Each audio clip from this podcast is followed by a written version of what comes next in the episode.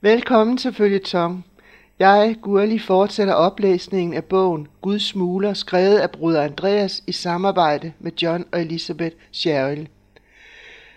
Den fortæller om bruder Andreas' virke bag jerntæppet i 1950'erne og frem.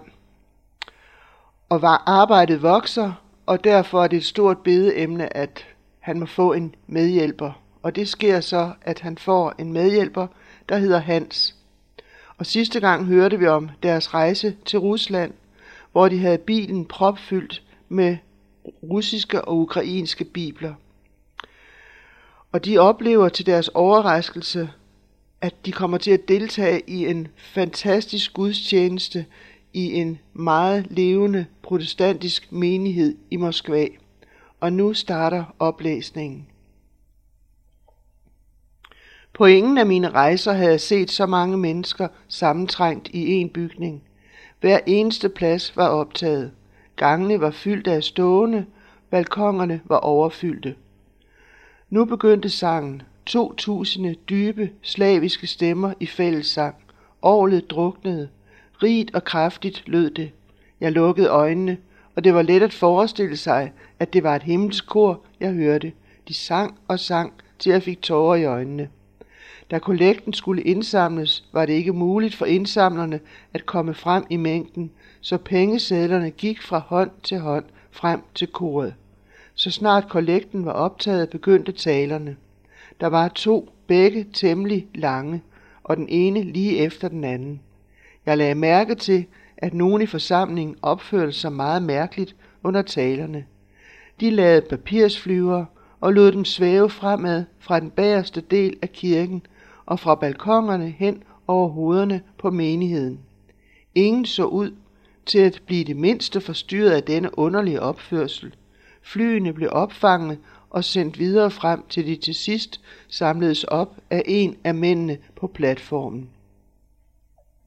Til sidst kunne jeg ikke styre min nysgerrighed længere, og henvendte mig til manden, som havde ført mig op ad trappen. Det er anmodninger om forbøn, forklarede han. Præsten deler dem op i to grupper.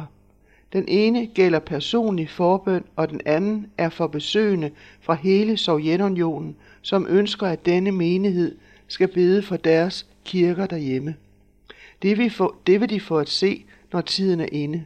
Og ganske rigtigt, så snart den anden taler havde sat sig, rejste præsten sig og holdt den ene bunke frem. Så oplæste han navnene på de kirker, der var besøg fra, og sagde, er vi glade for at have disse besøg? Amen. Og tager vi dem med i vores bønder? Amen. Og disse forespørgsler, han læste et par af de personlige henvendelser op, vil I være med til at bede for dem? Amen. Så lad os da bede. Uden videre begyndte hele denne store forsamling på et par tusinde at bede højt samtidigt. Af og til var der en enkelt stemme, der hævede sig over den mumlende lyd, klar og bønfaldende, mens de andre stemmer blev svagere og opfattedes som en nønnen i baggrunden. Så blev lyden igen stærkere, til endnu en stemme hævedes for at udtrykke alles tanker. Det var en oplevelse, som greb mig stærkt. Efter gudstjenesten blev det bekendtgjort, at præsterne gerne ville hilse på besøgende fra ungdomskonferencen i salen i underetagen og svare på eventuelle spørgsmål. Omtrent et dusin af os tog imod invitationen. Spørgsmålene blev affyret i hurtig rækkefølge. Hvor er den nærmeste protestantiske kirke? Åh, der er mange protestantiske kirker i Rusland. Der er andre lige her i nærheden. Men hvor nær? 180 kilometer. Er der religionsfrihed i Rusland? Ja, vi har fuld religionsfrihed. Jamen hvad så med de præster, der sidder i fængsel? Vi kender ikke noget til nogen præster, der sidder i fængsel, måske bortset fra politiske modstandere. Og så stillede jeg mit spørgsmål. Hvad med bibler? Har de nok af dem? Ja, bibler er der nok af. Som bevis sendte de et eksemplar rundt. Denne udmærkede udgave er netop blevet trykt her i Rusland. Det var nyt for mig. I hvor mange eksemplarer? Åh, masser. I mange eksemplarer. Og sådan fortsatte det med spørgsmål og med undvigende svar, som egentlig ikke sagde noget. Den næste dag tog jeg tilbage til kirken i håb om at træffe en af præsterne alene. Det var mandag formiddag, og selv på den tid var der travlt. Jeg fik at vide, at kirkebygningen også var hovedkontor for Baptistunionen i hele Sovjet. Må jeg kan hjælpe dem, var der en stemme, der spurgte. Jeg vendte mig om og genkendte en af de mænd, som havde siddet på platformen dagen før og som bagefter havde svaret på spørgsmål. Han sagde, at han hed Ivanhoff og bad mig komme med til hans privatkontor. Jeg spekulerede på, hvordan jeg kunne finde ud af, om han havde ment det, han havde sagt dagen før. Måske var det bedst, at jeg med det samme sagde, at jeg havde bibler med mig, og se, hvordan han så reagerede. Jeg har noget med fra baptisterne i Holland til brødrene i Rusland, begyndte jeg og lagde en pakke på hans bord. Hvad er det, de har? Bibler. Russiske bibler. Ja, fra det britiske og nederlandske bibelselskab. Jeg har taget mig den frihed at rive titelbladet ud. Det virkede, som om han havde svært ved at være rolig, da han sagde, må jeg have lov at se dem. Jeg fjernede garnet og viste ham den lille stabel på tre bibler, jeg havde kunnet tage med i toget. Som i så mange østeuropæiske lande var problemet det, at hver bog var så stor. Russisk, ligesom serbisk, ukrainsk og makedonisk, anvender kyrillisk skrift, hvilket gør, at det bliver større bøger, end hvis der havde været anvendt latinske bogstaver. Jeg kunne have haft 10 eller 12 hollandske eller engelske bibler med mig, uden at de ville have fyldt mere. Men det, der nu interesserede mig, var præstens reaktion på det beskedende tilbud. Det var tydeligt, at han havde svært ved at undertrykke sin iver. Sagde de, det var en gave? Ja, men så kunne jeg ikke modstå fristelsen til at drille ham lidt. Men sagde de ikke, at der er udkommet en ny russisk udgave? Det er måske ikke nødvendigt at komme med bibler.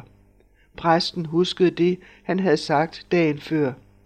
Sandheden er den, at størstedelen af det oplag er blevet sendt ud af landet til Bruxellesmessen og andre steder, forstår de. Det forstår jeg. Så lænede han sig frem og stillede mig et nyt spørgsmål.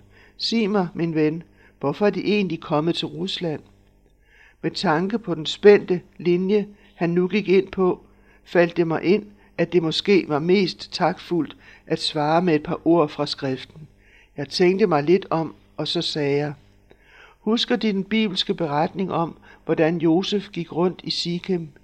En af mændene der fik øje på ham og stillede ham et spørgsmål. Kan de huske det? Præsten tænkte sig om. Han spurgte, Hvem søger du? Og Josefs svar, han sagde, jeg søger mine brødre. Det er også mit svar på deres spørgsmål, sagde jeg. Og nu starter et nyt afsnit, der hedder Med kærlighed til Rusland. Han havde med stor interesse lyttet til det, jeg havde fortalt, og er til afbrudt mig med spørgsmål. Da jeg var færdig med at fortælle, bad han en af sine lige fremme og trosfulde bønder om, at vi igen måtte møde Ivan Hoff. Og det var altså Hans, der havde hørt om mødet med Ivan Hoff.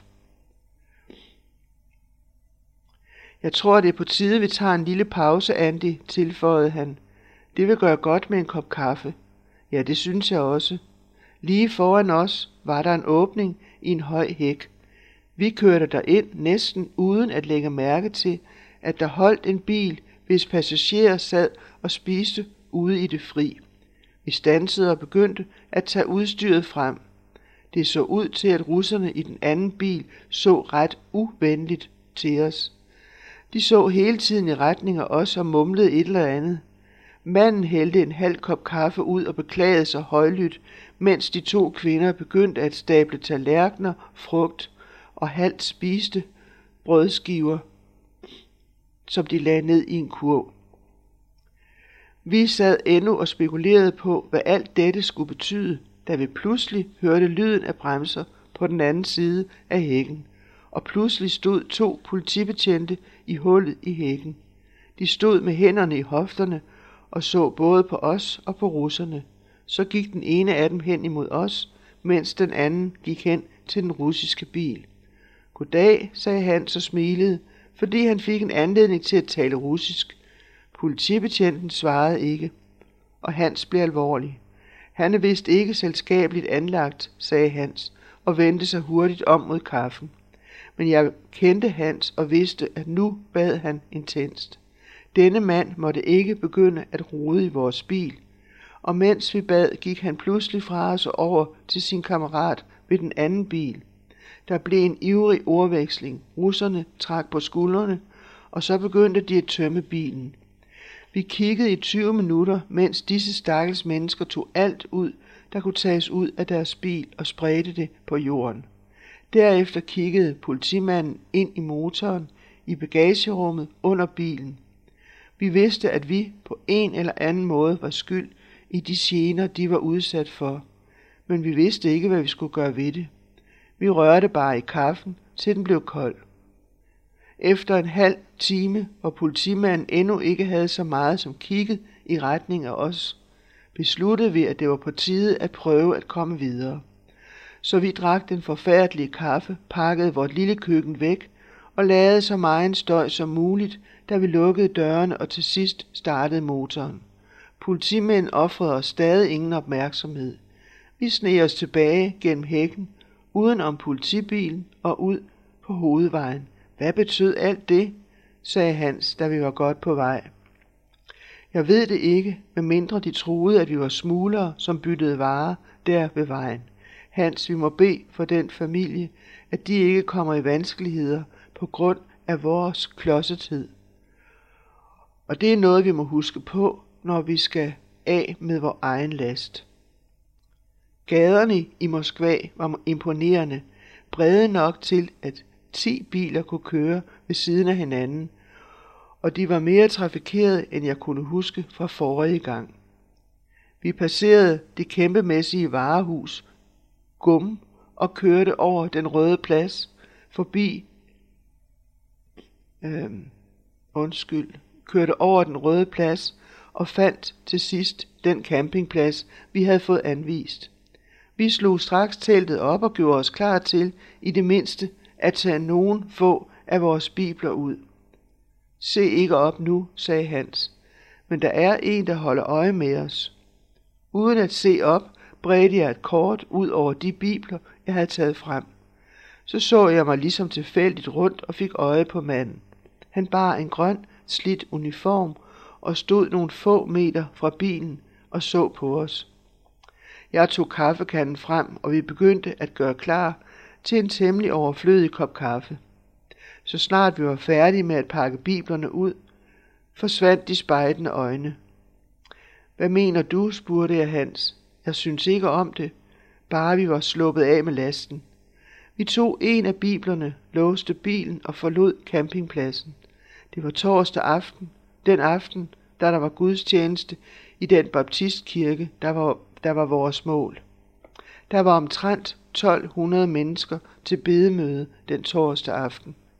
Gudstjenesten lignede meget den, som jeg havde været med til to år tidligere, men jeg så hverken Ivanhof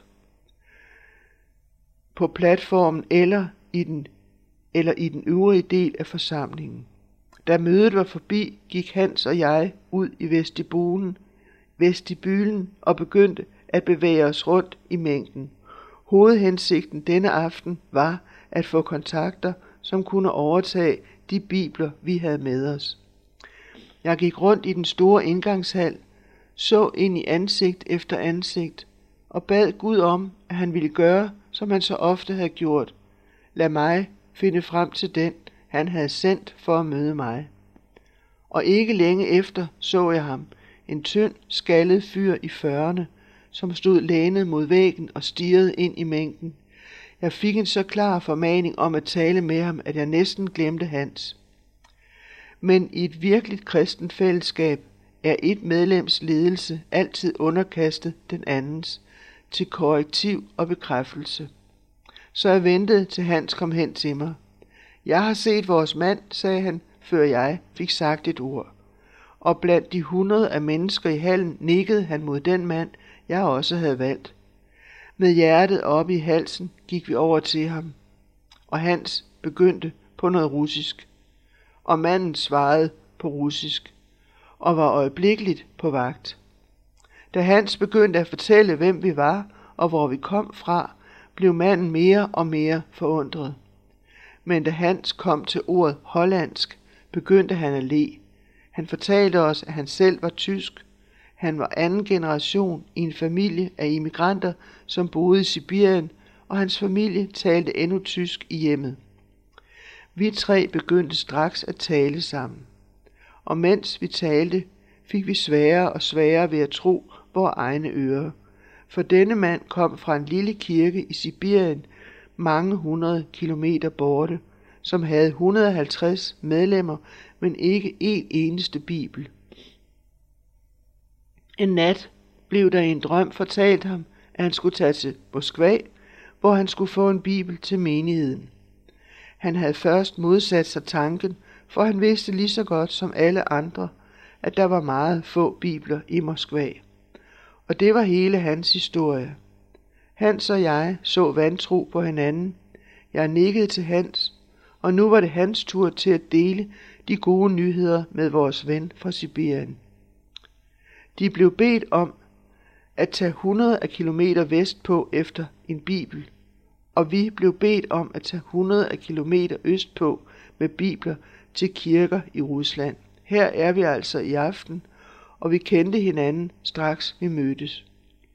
Og dermed rakte Hans den store russiske bibel frem. Manden kunne ikke finde ord for sine tanker. Han holdt biblen fra sig i en armslængdes afstand og stirrede først på den, så på os to, og så på den igen. Og pludselig blev hæmningerne så brudt, at en flod af tak og omfavnelser fulgte, indtil vi havde trukket en gruppe tilskuere til os. Det var jeg ikke glad for, da vi ikke ville vække opmærksomhed. Viskende fortalte jeg manden resten af nyheden, at vi havde flere bibler, og han kunne få et halvt dusin med sig hjem, hvis han ville møde os samme sted igen kl. 10 næste formiddag. Manden fra Sibirien blev pludselig mistænksom. Er det gratis? Selvfølgelig, svarede vi. Dette er ganske enkelt en gren af kirken, der leder efter behovene i en anden. Næste morgen kl. 9 stod Hans vagt, mens jeg igen forsøgte at få nogle bibler ud fra gemmestedet i vognen. Jeg var ikke mere end halvt færdig, da Hans begyndte at nynne den hollandske nationalsang, og jeg vidste, at vores ven i den grønne uniform var tilbage. Med et suk gik jeg i gang med at lave kaffe. Kaffen er færdig, råbte jeg til Hans. Han kom hen og fik en kop iskold væske fra min hånd. Er han kommet tilbage, spurgte jeg. Han er lige så nysgerrig som i går. Af en eller anden grund er han mistænksom. Hvor mange fik du frem? Fire. Det må være nok. Put dem ned i tasken og lad os gå. Det var ingen forbrydelse at eje en bibel til eget brug, men handel med indsmuglede bibler var ulovlig, og det var farligt at se ud, som om man handlede med smuglergods. Derfor puttede vi kun fire bibler ned i tasken og gik til busholdepladsen. Præcis kl. 10 gik vi ind i kirken og satte os på en bænk tæt ved døren. Kl. 10.30 begyndte vi at blive urolige og bange for at tiltrække os opmærksomhed. Endelig klokken kvart i 11 var der en stemme, der sagde noget lige bag mig. Hallo, bror. Jeg vendte mig om. Det var ikke manden fra Sibirien, det var Ivanhov, præsten, jeg havde truffet på min forrige tur til Moskva. Venter de på nogen, spurgte Ivanhov. Jeg, øh, vi, ja. Nogen vi traf her i aftes. Ivanhof stod stille et øjeblik, så sagde han lavt. Det var det, jeg var bange for. Deres sibiriske ven kan ikke komme. Hvad mener de? Kan han ikke komme? Ivanhof så sig omkring. Mine venner, sagde han, ved alle møder er der hemmeligt politi. Det ved vi. De så, at I og denne mand talte sammen, og derfor kan han ikke komme. Han er blevet i gåseøjne tiltalt. Men har de noget med til ham? Jeg så på Hans. Kunne vi stole på Ivanhov? Hans trak på skuldrene og så flygtigt på mig. Ja, sagde jeg kort. Fire bibler i denne taske. Lad mig få dem med. Jeg skal sørge for, at han får dem. Igen vekslede Hans og jeg blikke, men til sidst tog vi biblerne, som var indpakket i aviser, frem fra tasken og gav ham dem. Og så, mens jeg bad Gud om beskyttelse, sprang jeg ud i det, der vist ingen vej var udenom. Er der et sted, hvor vi kan tale sammen, spurgte jeg. Tale? Ja, for at sige, som det er, så er det ikke de eneste bibler, vi har med. Ivanhof holdt vejret. Hvad mener de? Tal bare lavt. Hvor mange bibler har de? Over 100. De spøger. Vi har dem i vores bil på campingpladsen. Ivanhof tænkte sig om et øjeblik. Så førte han os uden et ord ud i en lang korridor. Rundt om et hjørne stansede han pludselig, lagde biblerne på gulvet og holdt hænderne frem med håndfladerne nedad. Ser de disse negle, sagde han. Vi stirrede på neglene, som var furede og tykke, sådan som negle bliver, når de har været helt ødelagt. Jeg har været i fængsel for min tro, sagde Ivan Hoff, og dette var manden, som havde fortalt den besøgende ungdomsdelegation, at der ikke var religionsforfølgelse i Rusland. Jeg vil være ærlig. Jeg kan ikke gå det igennem igen. Jeg kan ikke hjælpe jer med de andre bibler. Jeg følte dyb medlidenhed med manden. Jeg forstår, sagde jeg. Vi, vi bebrejder dem ikke noget. Men de kender måske nogen, der vil. Markov, sagde Ivanhof. Jeg vil tale med ham om at låne en bil, så møder han dem uden for varehuset præcis klokken et. Og han tilføjede som noget, han havde glemt, men vær forsigtige. Hans pegede på den lille stabel bibler på gulvet. Hvad med disse? risikerer de ikke noget ved at tage dem med. Fire bibler, sagde han, det er ikke nogen stor økonomisk forbrydelse. De er vel 400 rubler værd. Hvor længe kommer man i fængsel for 400 rubler? Højst fire måneder. Men 100 bibler, de er 10.000 rubler værd her i Moskva og endnu mere i provinsen. 10.000 rubler i pornografisk litteratur. Åh, bare man kunne. Pornografi, sagde Hans og jeg i kor. Hvad har det med os at gøre? Intet, sagde Ivanhoff. Men hvis man bliver taget, bliver man beskyldt for at sælge det. Og som på et signal vendte han om, greb bøgerne og gik hurtigt bort, mens skoene larmede i den tomme korridor, da han forsvandt ud af syne. Klokken et kørte vi op foran Gum varehuset. En mand steg ud af en bil, som var parkeret 100 meter borte, og gik forbi, mens han forsigtigt så på os gennem bilvinduet. Så kom han tilbage igen. Bruder Andreas? Og de i Markov, sagde jeg. Vi hilser dem i Herrens navn. Nu skal vi gøre noget meget dristigt, sagde Markov. Han talte hurtigt. Vi vil udveksle biblerne blot to minutter fra den røde plads og ingen vil mistænke os der. Det er et genialt træk. Denne bror var til synlædende et større geni end jeg. Jeg kunne ikke lide det. Han førte os til en gade, som sikkert ikke lå mere end to minutter fra den røde plads. En høj mur uden vinduer gik langs den ene side af gaden, og der var en række huse på den anden. I alle vinduerne kunne der være nysgerrige øjne. Du må hellere bede, sagde jeg til Hans, da jeg parkerede bag Markovs bil.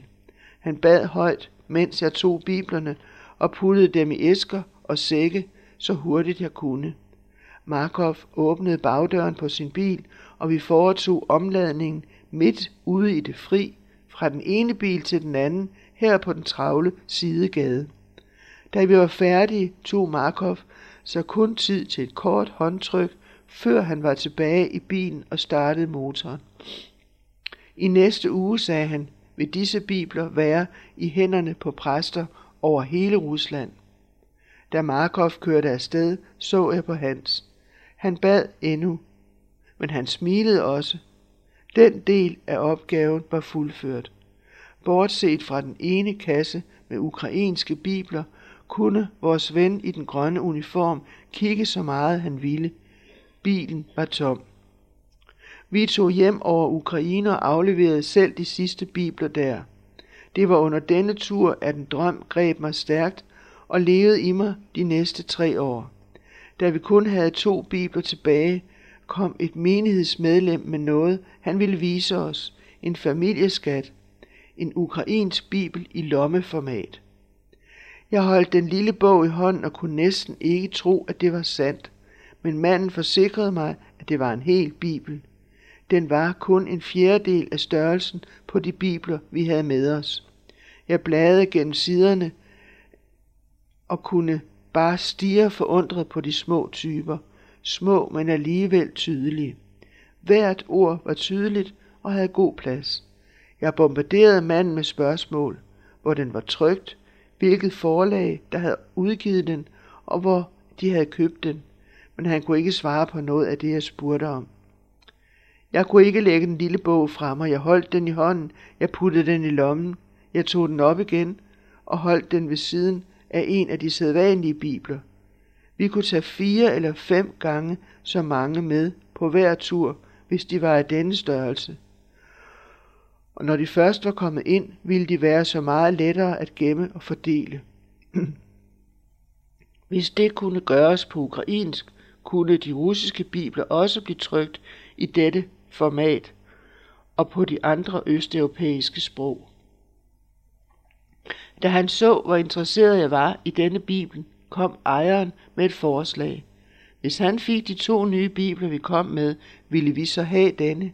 Menigheden ville alligevel have en bibel mere end før. Til min store glæde var præsten og resten af menigheden enige, og jeg forlod byen med denne drøm i lommen.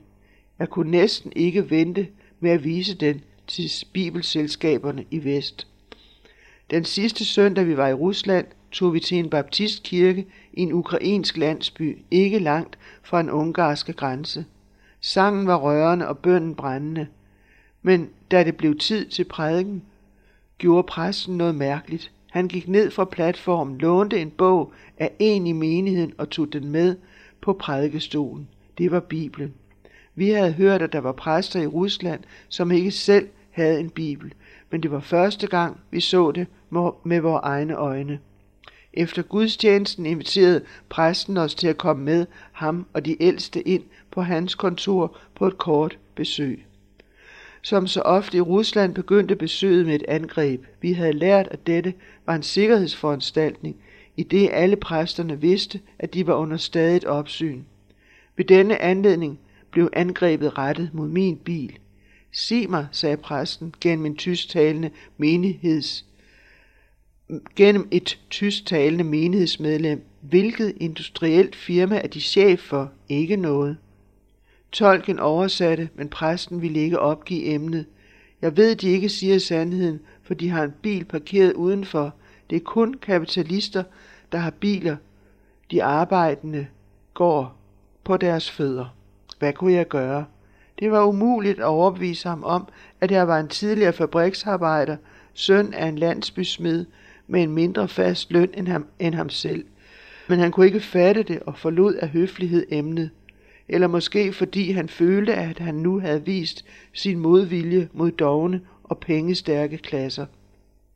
I alt fald gik vi over til at tale om Kristi genkomst, det absolut mest populære teologiske emne i Rusland, og tonen forandrede sig straks. Jeg tog min egen hollandske bibel op af lommen for at slå de henvisninger efter, som han kom med, og da han var færdig, lagde jeg den på skrivebordet. Næsten med det samme mærkede jeg, at han tabte interessen for samtalen.